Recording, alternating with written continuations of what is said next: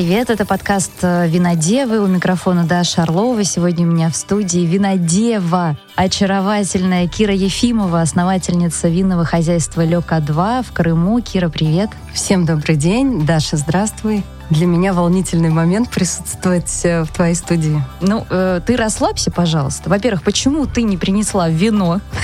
Я надеялась, что я получу эксклюзивный опыт сегодня до 17 э, числа. Очень все просто. Вино э, было недавно розлито, ему нужно месяц отдохнуть. А я знаю вас, э, прекрасных потребителей, вы как возьмете бутылочку, так сразу и откроете. Да, естественно, вино да. создается для того, чтобы его пить. Поэтому терпение и только терпение. Премьера вин будет 17 июля. Да, и мы уже, конечно же, выпустим этот подкаст к этому времени. И э, сегодня вы услышите совершенно невероятные истории о том, как создавалось это вино, которое вы, скорее всего, избранные из вас попробовали. Кира, ты настоящий сейчас винодел-хедлайнер. Мне кажется, самый популярный винодел в России. Совсем недавно мы с тобой познакомились на Петербургском э, международном форуме, где ты тоже рассказывала об истории своей винодельни. И я хочу попросить э, тебя сделать такое маленькое исключение и для наших слушателей, поскольку нас слушает не только винное сообщество, но и самые разные люди, которые слушают подкасты в принципе. И благодаря нам, что мне, конечно, очень нравится, что меня радует все эти годы, они что-то узнают о вине, и самое главное, о русском вине. Расскажи о том, как появилась твоя винодельня, с чего вообще все началось.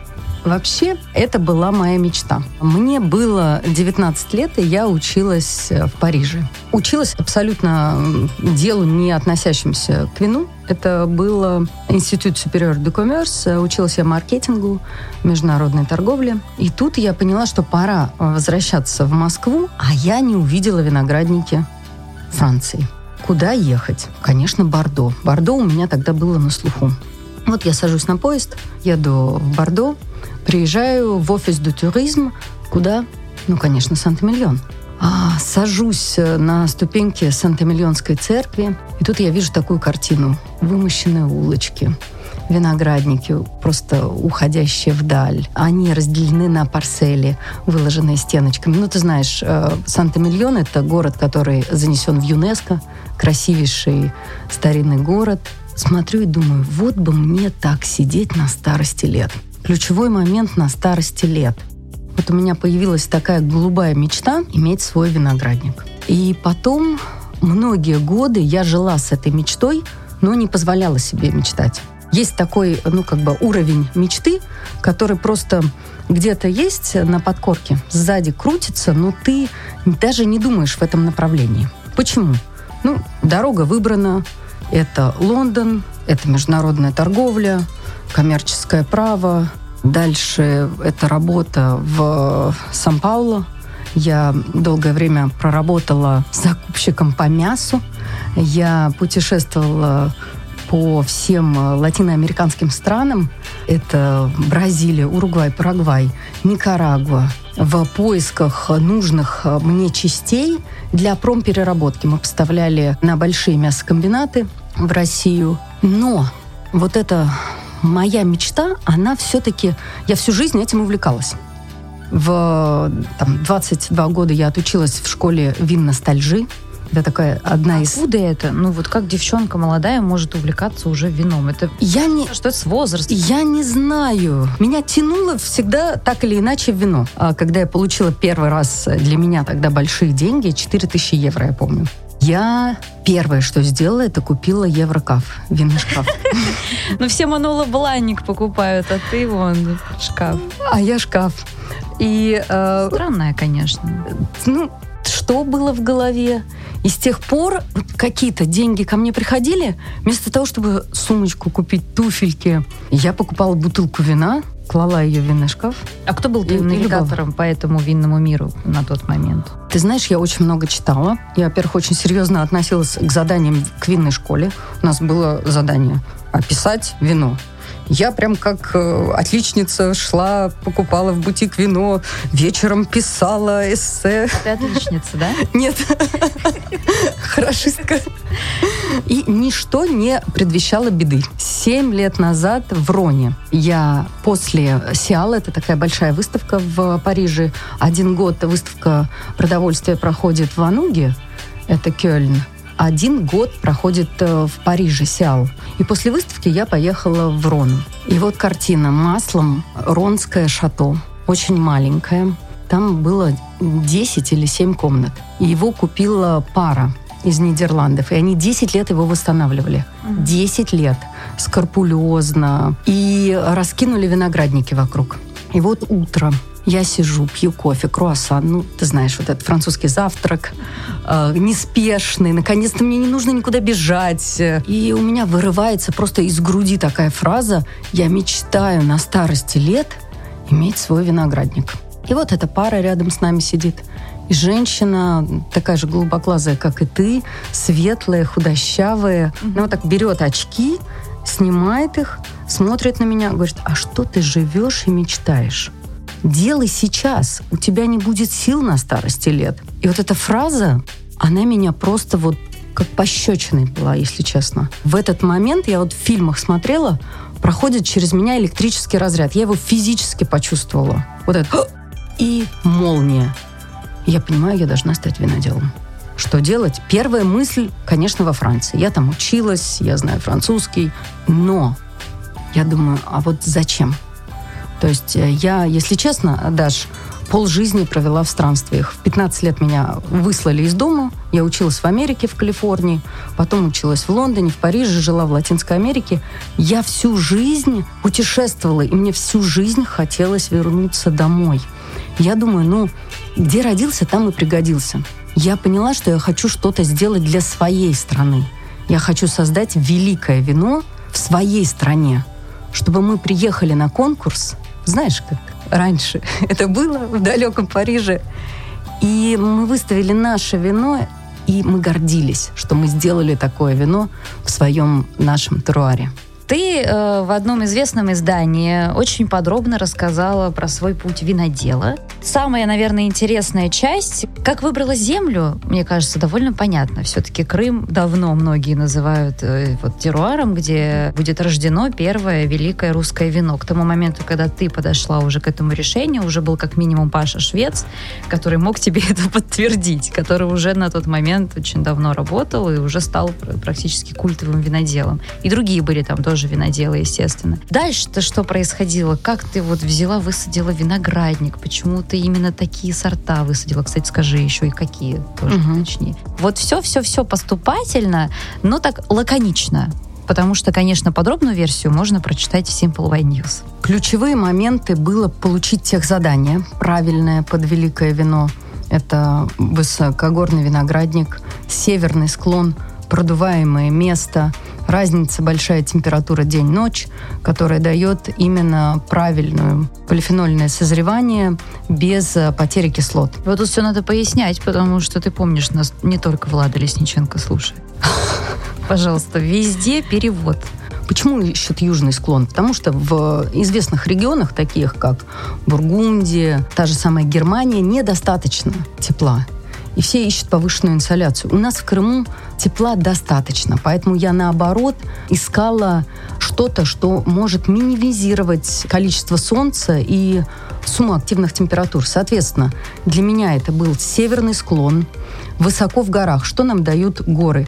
Каждые 100 метров это минус 0,8 градуса к температуре. То есть у меня возвышенность, это, конечно, не горы, это не этно, но, тем не менее, это 450 метров над уровнем моря. Соответственно, я могу рассчитывать почти там на 3-5 градуса от равнины. А это, между прочим, 2 градуса суммы активных температур разделяют Бургундию и Бордо. Я в этом году собрала урожай где-то на 17 дней, на 20 дней позже, чем э, в Бургундии. Хороший год. Хороший да? год для российского виноделия. Когда я выбрала и нашла этот участок, я просто вот с картой самые высокие точки, северный склон, я ездила по Крыму и смотрела. Я нашла, я договорилась о покупке, и в этот момент я забеременела. И вот у меня рождается сын, и у меня проходит сделка по винограднику. Ну, это классика вообще, это всегда. Вот беременность, она всегда в такие моменты. А, и я вот с абсолютно розовыми очками беру восьмимесячного сына, беру няню и говорю, дорогой, я поехала, вернусь через месяц. Сделаю раскорчевку, засею сидират и вернусь. Я приезжаю. Старый алычевый сад, через который просто невозможно пройти, потому что колючки, терновник, розы э, дикие, они в кровь раздирают мне ноги. Я ребеночка вот так в охапке как-то защищаю, кормлю грудью понимаю, что его возить нереально. На обед мотаюсь э, кормить его, ну, понимаешь, каждые там пять часов. Ну, я столкнулась, мне кажется, вот со всеми э, прелестями работы в Крыму. У нас есть, знаешь, такая негласная шутка ЧКХ. Это что? Не слышала ее? Нет. Чисто крымская А, буква Х. Да, это пи.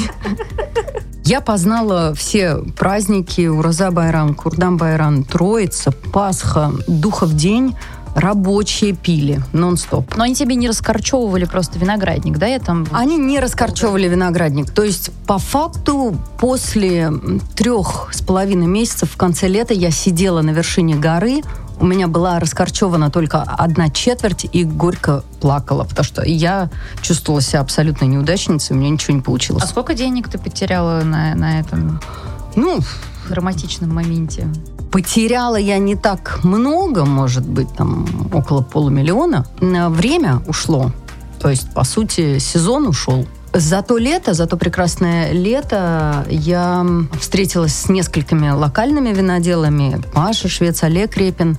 И, в общем, они меня напугали. Олег мне сказал такую фразу, говорит, Кира, у тебя есть один шанс заложить виноградник. Ты знаешь, он был прав, учитывая, что вот 7 лет жизни потрачено, и только сейчас выходит вино, если бы я тогда это не осознала, ну, наверное, это был бы тоже очередной провал. Так как я это поняла, я привлекла лучших специалистов мировых на консалтинг.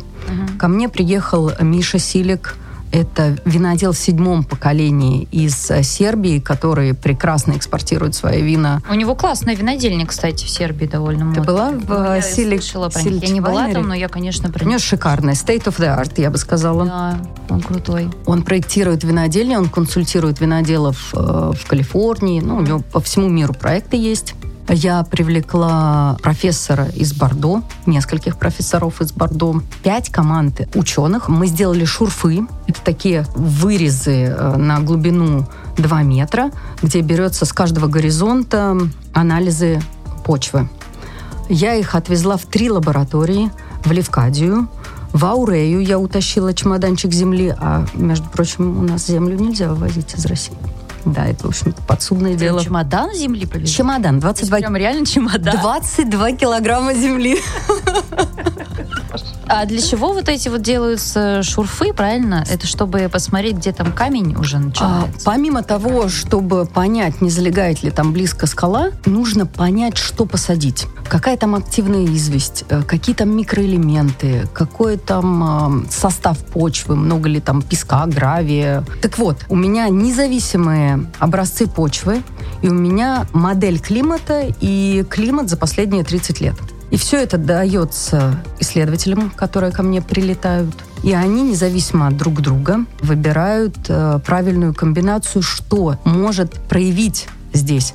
Потому что проблема в России, может быть, проблема или, наоборот, шанс, что у нас нет апелласьонов, нам наша местность не говорит, сажайте то, то, то. Вот у нас есть история в 100-200 лет, это будет хорошо. Мы можем посадить все, что угодно. Вопрос, что себя наилучшим образом проявит.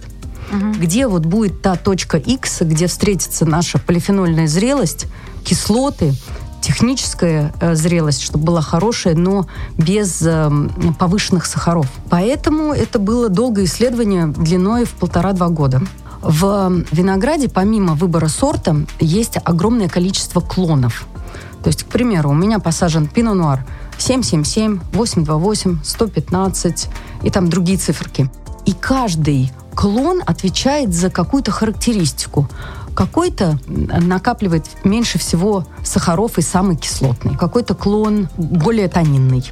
а, какой-то э, клон, он более ароматичный. И вот ты делаешь такое математическое моделирование вина в бокале предполагаемое. То есть мы взяли 4 клона Пино Нуар, и мы предположили. Плюс мы подобрали э, такой подвой, который может отсрочить созревание на неделю, к примеру. Мало того, что у меня сам участок я думаю, самый прохладный участок в Крыму.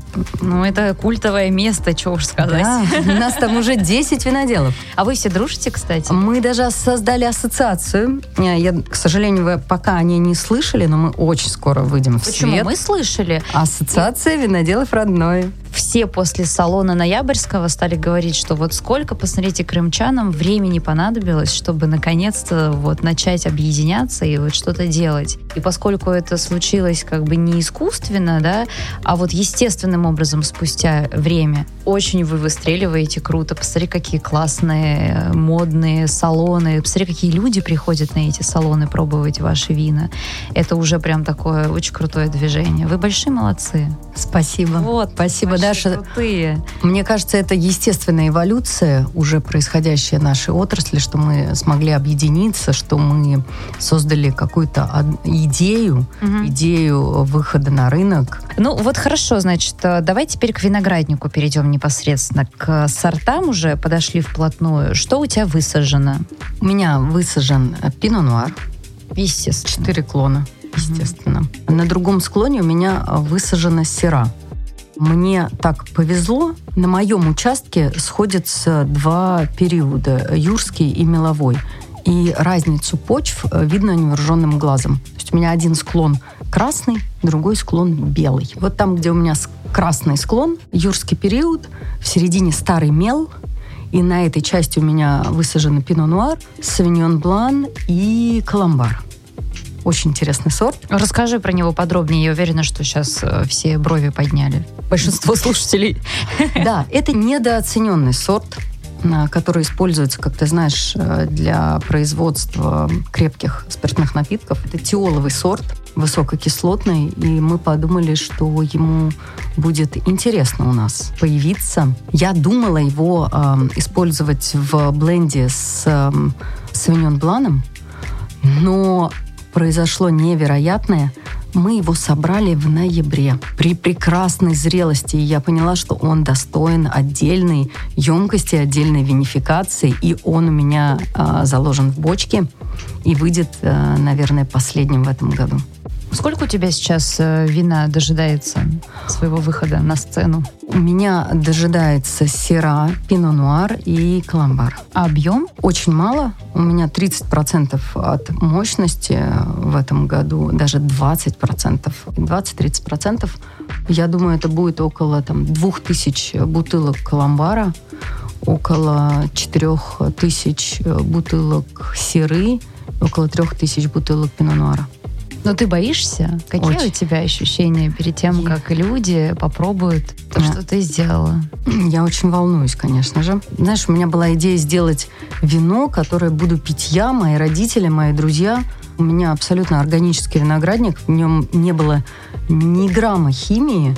Мы первые два года, потому что межкустовая вот резала маленькие кустики, мы цапали, представляешь, все 9 гектар. Я очень волнуюсь. Больше не могу ничего сказать, просто волнуюсь. На самом деле, приоткрою завесу, мы, конечно же, делали и дегустации Ампремьер с дистрибутором, и дистрибутор не просто так э, меня выбрал, была дегустация с профессионалом. Это винником? Нет. А кто тебя будет возить? АСТ. И э, я так понимаю, что позиционирование будет одной из самых премиальных вин России.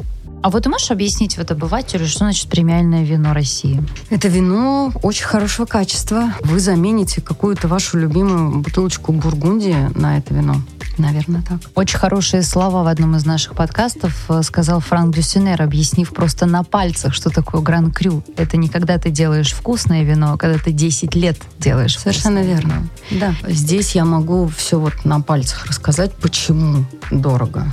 Вот давай, наконец-то, все это прозвучит. Хорошо. Сколько у тебя будет бутылка вина стоить? Я думаю, она будет где-то в районе, это зависит от цен дистрибутора, 3-4-5 тысяч. На полке уже?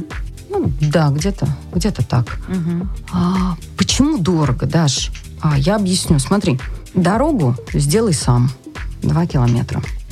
Электричество, три года согласований, 145 киловатт. Я провела подземку. Сделай сам. Подожди, у тебя там метро, что ли, теперь есть к винограде? Ты знаешь, мне пришлось вообще врубиться в- во все и стать самой себе подрядчик. Ценник на электричество 7,5 миллионов. Это при том, что я делала это своим экскаватором, э, своим инженером, которого я наняла. А если бы я это делала через подрядчиков, было бы 14. А саженцы французские. Ну, все дорого. Прости, но если виноделы в Бургундии за 800-900 нас закупают, мы берем одну бочку подобную 1600-1700 евро. Но наш человек по-прежнему сравнивает крымское вино с белой Бургундией, например. И говорит, блин, елки-палки. Для, не для всех еще очевидно, что это можно сравнивать вообще в принципе. И тебе человек может такой сказать, ну, Кира, ну так это же твои проблемы и проблемы законодательства, что почему у вас 7 перекладываешь миллионов это, э, электричества. Да, на... Ну вот, э, мол, вот как говорили Ире, да, не делай, если у тебя вот там типа филигран там не получается, и ты можешь только за 6 тысяч э, поставить бутылку, туда не делай, вот говорят. Я глаз народа? Делать хочется, потому что я тебе хочу сказать, законодательство тоже меняется. Не каждый Гран-Крю Бургундии или Бордо имеет свою линию розлива. Рынок сформирован. Проблема российского виноделия, что рынок достаточно молодой. Нет э, рынка аутсорсинга. Объясню. В Бургундии, в Бордо есть э, команды, которые придут, сделают обрезку винограда, сделают тот же самый декуваж, это э, емкость освободить после брожения, по звонку. У тебя приезжает каждые три дня лаборатория, которая забирает у тебя анализы и присылает тебе образцы исследований. На Западе уже сформирована культура и есть э, реальный рынок услуг. Это, конечно, дешевле, чем держать в штате агронома, всех сотрудников и так далее и тому подобное, помимо заработной платы. То есть российские виноделы даже не жируют. Они бьются, честно, каждый день, чтобы ну, конкурировать по ценам за комплектацией бутылки. Поэтому я призываю, пожалуйста, пейте наше вино. А ты вот написала у себя в соцсетях, э, что лозу довести до плодоношения стоит тысячу рублей. Ну, как минимум. А ты можешь объяснить, что значит довести до плода? Ну, то есть что вот входит в эту тысячу рублей? Когда я покупала саженец, один саженец стоил э, евро 35 в закупке, соответственно, мне он обошелся евро 89. Сейчас один саженец стоит э, порядка 2,90 евро. Можно посчитать, что если ты хочешь посадить э, там 100 тысяч саженцев, вы недоположь 300 тысяч евро. А количество наших э, питомников в России недостаточно. Конечно, они появляются, и это замечательно, но а, тех количеств недостаточно по темпам роста посадки виноградников. А Я 7 месяцев собирала воду на первый полив. 7 месяцев накапливала, чтобы полить каждый кустик. Потом прошел у меня ураган. Ну, в общем, было столько интересных событий, и каждый раз я в слезах и, и думаю, что же делать. То есть это такое количество человеческого труда, которые нужно вкладывать нон-стоп. Вредители, которые, если у тебя э, органический виноградник, ты не используешь химию. Вот мы однажды, два года назад, прервались на майские праздники. Нет, не на 9 дней, даже на 2 дня. Мы вернулись, и половина кустиков, 10% пино-нуара съела совка, гусеница. А этим кустикам в этом году нужно было отбивать штамп, а они съедены. Как выглядит твое производство? А Бочки я закупала с двух бандарин из Франции и из Венгрии. Емкости, как ты знаешь, это Металлстроймаш. Я очень рада сказать, что мы получили одну из первых субсидий на российские емкости. Это 80% от безНДСной стоимости. О, вау. Вау, это вау. Другое оборудование, ну, которое нужно, это обвязка емкостей, обязательно чиллер-система, чтобы брожение проходило при контролируемых температурах, включение холода тепла, насос, пресс, э, итальянские. У меня небольшая винодельня, которую мне пришлось построить за две недели. Я не знаю, ты слышала эту историю или нет. Нет. Это вообще была смешная история. Почему пришлось? А ты знаешь, у меня не было к прошлому сезону электричества. И мы договорились с Рэмом, чтобы поставить емкости э, у него. Планировали, что производиться буду у него, пока у меня там все строится. И он звонит и говорит, Кир, ты сидишь? Я говорю, стою. Говорит, Кир, забирай емкости. Я говорю, в смысле, Рэм? Говорит, ну вот так получилось. Угу. Ему в прошлом году еще не выдали к урожаю э, лицензию. Говорит, забирай. Ну это невозможно. Урожай через две недели. Я за день объезжаю весь Крым, мне все отказывают, ну, потому что поздно. Кто-то уже начал переработку. Какие емкости, кто тебя поставит? Благо у меня свой насос, свой чиллер. У меня даже не было пресса даже. И мне э, пишет э, из Инстаграма подписчик. Говорит, Кира, тебе случайно не нужен генератор на 145 киловатт? У меня от волнения э, вырубается телефон, все контакты рушатся. Настолько сильное эмоциональное напряжение, потому что, даже я честно скажу, у меня был сезон либо пан, либо пропал. Либо я сейчас продам виноград и прогорю, потому что я не дотяну до следующего урожая, потому что уже там 130 миллионов бухано, еще на этот год нужно 20 бухать. 130 миллионов рублей э, да? стоит твоя винодельня? Не винодельня, а проект. проект. Это вложено что за вот эти годы? За 7 лет? Да, да. Ну, сейчас уже больше. Сейчас где-то под 150, 145, угу. 150. Откуда деньги? Работаем. Ну, подожди, это такой ну, огромный капитал, который невозможно даже высокооплачиваемой топ-менеджерской зарплатой, мне кажется, раз и выложить. Я не совсем была топ-менеджером. А, мясная компания – это а, бизнес моего папы. Я работала, в общем-то, на семью. И, конечно, мне в том числе помог а, мой первый бывший любимый муж – и все получилось. Ну и большой молодец. Но если есть такая возможность, так это замечательно. Знаешь, я как-то до сих пор побаиваюсь кредитов. Все за свое, да? Все за свое, за да. И, в общем, я понимаю, либо я произведусь, либо можно ставить крест на проекте. И представляешь, этот человек меня находит, Аслан Бин Ногой, бывший владелец винодельни юбилейный, как оказывается. А мы с ним еще болтали и обсуждали, как сложно провести электричество. Я три года согласовывала проект. Он говорит, Кира, а я себе провел электричество, у меня дизельная станция. И он меня находит и говорит, Кир, может быть, вам все-таки нужна дизельная станция? Я говорю, боже мой, спасибо. И, и я говорю, мы строим винодельню. У меня управляющий на тот момент был, он говорит, это невозможно. Я говорю, мы строим винодельню. Две недели работали где-то по 22 часа в сутки, 9 команд подрядчиков. Что говорить? Ну, ты там хочешь, я прочитала, значит, э, винное спа построить, да, отельчик маленький. Твоя винодельня мечты, как, давай ее визуализируем, как будет выглядеть твое хозяйство в идеале? Она уже даже есть на бумаге. Это проект на полярда. Таких денег у меня, конечно, сейчас нет. Э, я думаю, что я мне удастся найти инвестора, потому что проект действительно уникальный. Это каскадная гравитационная винодельня. Наверху находится ресторан, виды на Севастополь, в море, закат, уходящий в море. Ты знаешь, э, винное спа — это то, что мы хотим, мы, девочки, хотим. У меня огромное количество, у каждого винодела а, огромное материал. количество материала, в котором содержится ресвератрол и все молодильные вещества.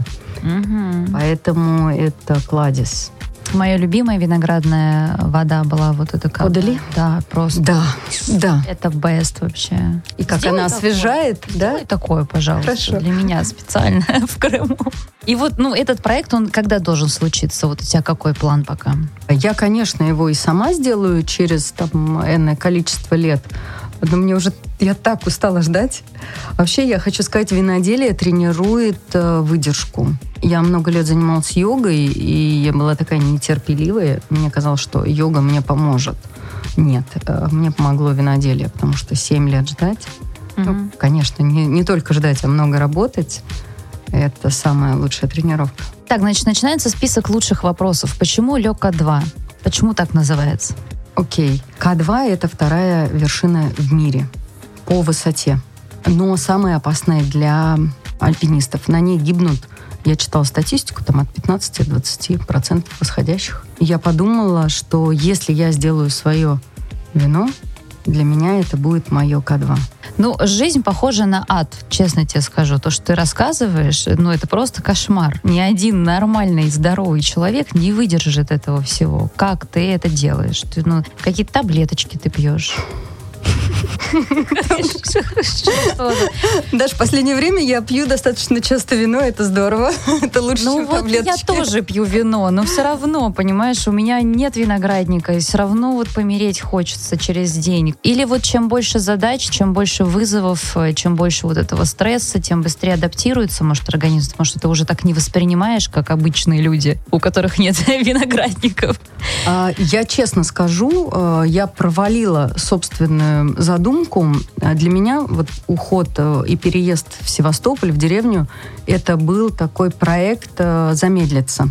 Я думала, что я буду сидеть с бокалом вина на вершине горы, как ну, нет, своей мечты. так думала? Да, я правда так думала. по, вино, по Я правда так думала, потому что я всегда видела только внешнюю сторону. И как турист ты видишь больше всего внешнюю сторону, да, ты понимаешь, что ведутся какие-то обработки, работы, но все это так, тебя так спокойно и с радостью принимают, и они так медленно говорят, что думаешь, вау, какая классная жизнь. Нет, э, я провалила.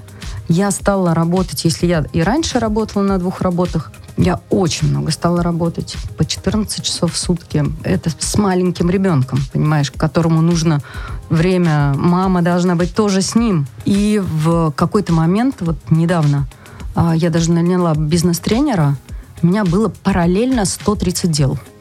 130 идущих задач, конечно, я уже начала немножечко выходить. И я стала медитировать. Медитация все-таки, да? Да. Вот чем мне нравится винодевы, никогда не знаешь, чем закончится разговор. Так, у меня короткий блиц для тебя. Ты можешь отвечать, как Пропускаю. тебе захочется. Ты можешь... Нет, пропускать нельзя, но ты можешь развернуто, не обязательно прям стараться, коротко, знаешь, прям уложиться в какой-то хронометраж. Вопросы достаточно простые. Виноделы, которые оказали на тебя очень сильное влияние. Лалу без Леруа. Женщина до сих пор увлечена. Вообще без любви в виноделии делать нечего. Угу. Да, не нужно приходить, чтобы заработать деньги. Когда смотришь на таких людей, там искрится любовь в каждом слове, в каждом шаге, мне так кажется. Значит, э, важнее всего для вина и его характера данность теруара или мастерство винодела? Неразделимо, Даш. Теруар я раньше думала, что это только земля, почва, климат, плюс люди. Если это сделано без идеи, технологичное вино без души, даже самое лучшее, мне кажется, рано или поздно не будет иметь успех. Но все-таки земля или ты? Кто побеждает? Ничья. Хорошо. Лучшая книга о вине, к которой ты возвращаешься? Я буквально сейчас э, читаю книгу Димы Мирешко который так графично и подробно, я не знаю, она вышла или нет, а я ее в PDF пока читаю, изложил э, все и для профессионалов, и для чайников, восторгаюсь. Ну и традиционный вопрос от нашего подкаста, вопрос, который я задаю каждому своему гостю. Вино, которое заставило тебя плакать, это может быть какое-то вино, которое буквально заставило тебя плакать, а может быть то, которое произвело просто какое-то вот невероятное впечатление, и ты визуализируешь именно его когда об этом думаешь? На меня произвел 20-летний э, рислинг из фальца. Я, я подумала, это рислинг. Там не было ни грамма дубовой э, бочки, но он был настолько великолепен, и для меня это было открытием. Кстати, только Влад Волков назвал рислинг за все время нашего подкаста. И ты. Да. Угу. А, я хочу в конце зачитать, э, не знаю, твоя эта фраза или журналисты перепечатали, вот твои слова. Я хочу сделать не просто вино, а вино, которое прославит мою страну. Я хочу показать, что в России есть теруары, которые можно называть Гран-Крю. Я выбрала Крым, потому что Голицын нашел здесь удивительные теруары. Да, это мои слова. А, я хочу действительно ну, сделать что-то для своей страны. Показать, что виноделие наш нашей страны э, достойно. Кира, я тебе со всей силы этого желаю. Подтверждение э, всех этих слов, которые только что озвучила. Спасибо тебе большое, что заглянула к нам. Друзья, Кира Ефимова, основательница винодельни Лёка-2, была в нашей студии. Спасибо всем. Благодарю. Приходите и приезжайте, пробуйте вина. Вы слушали подкаст «Винодевы», резидента студии подкастов «Эфир». Если вы хотите стать партнером нашего проекта или создать свой собственный подкаст, жмите на описание этого эпизода и найдете подробную информацию. Винодевы.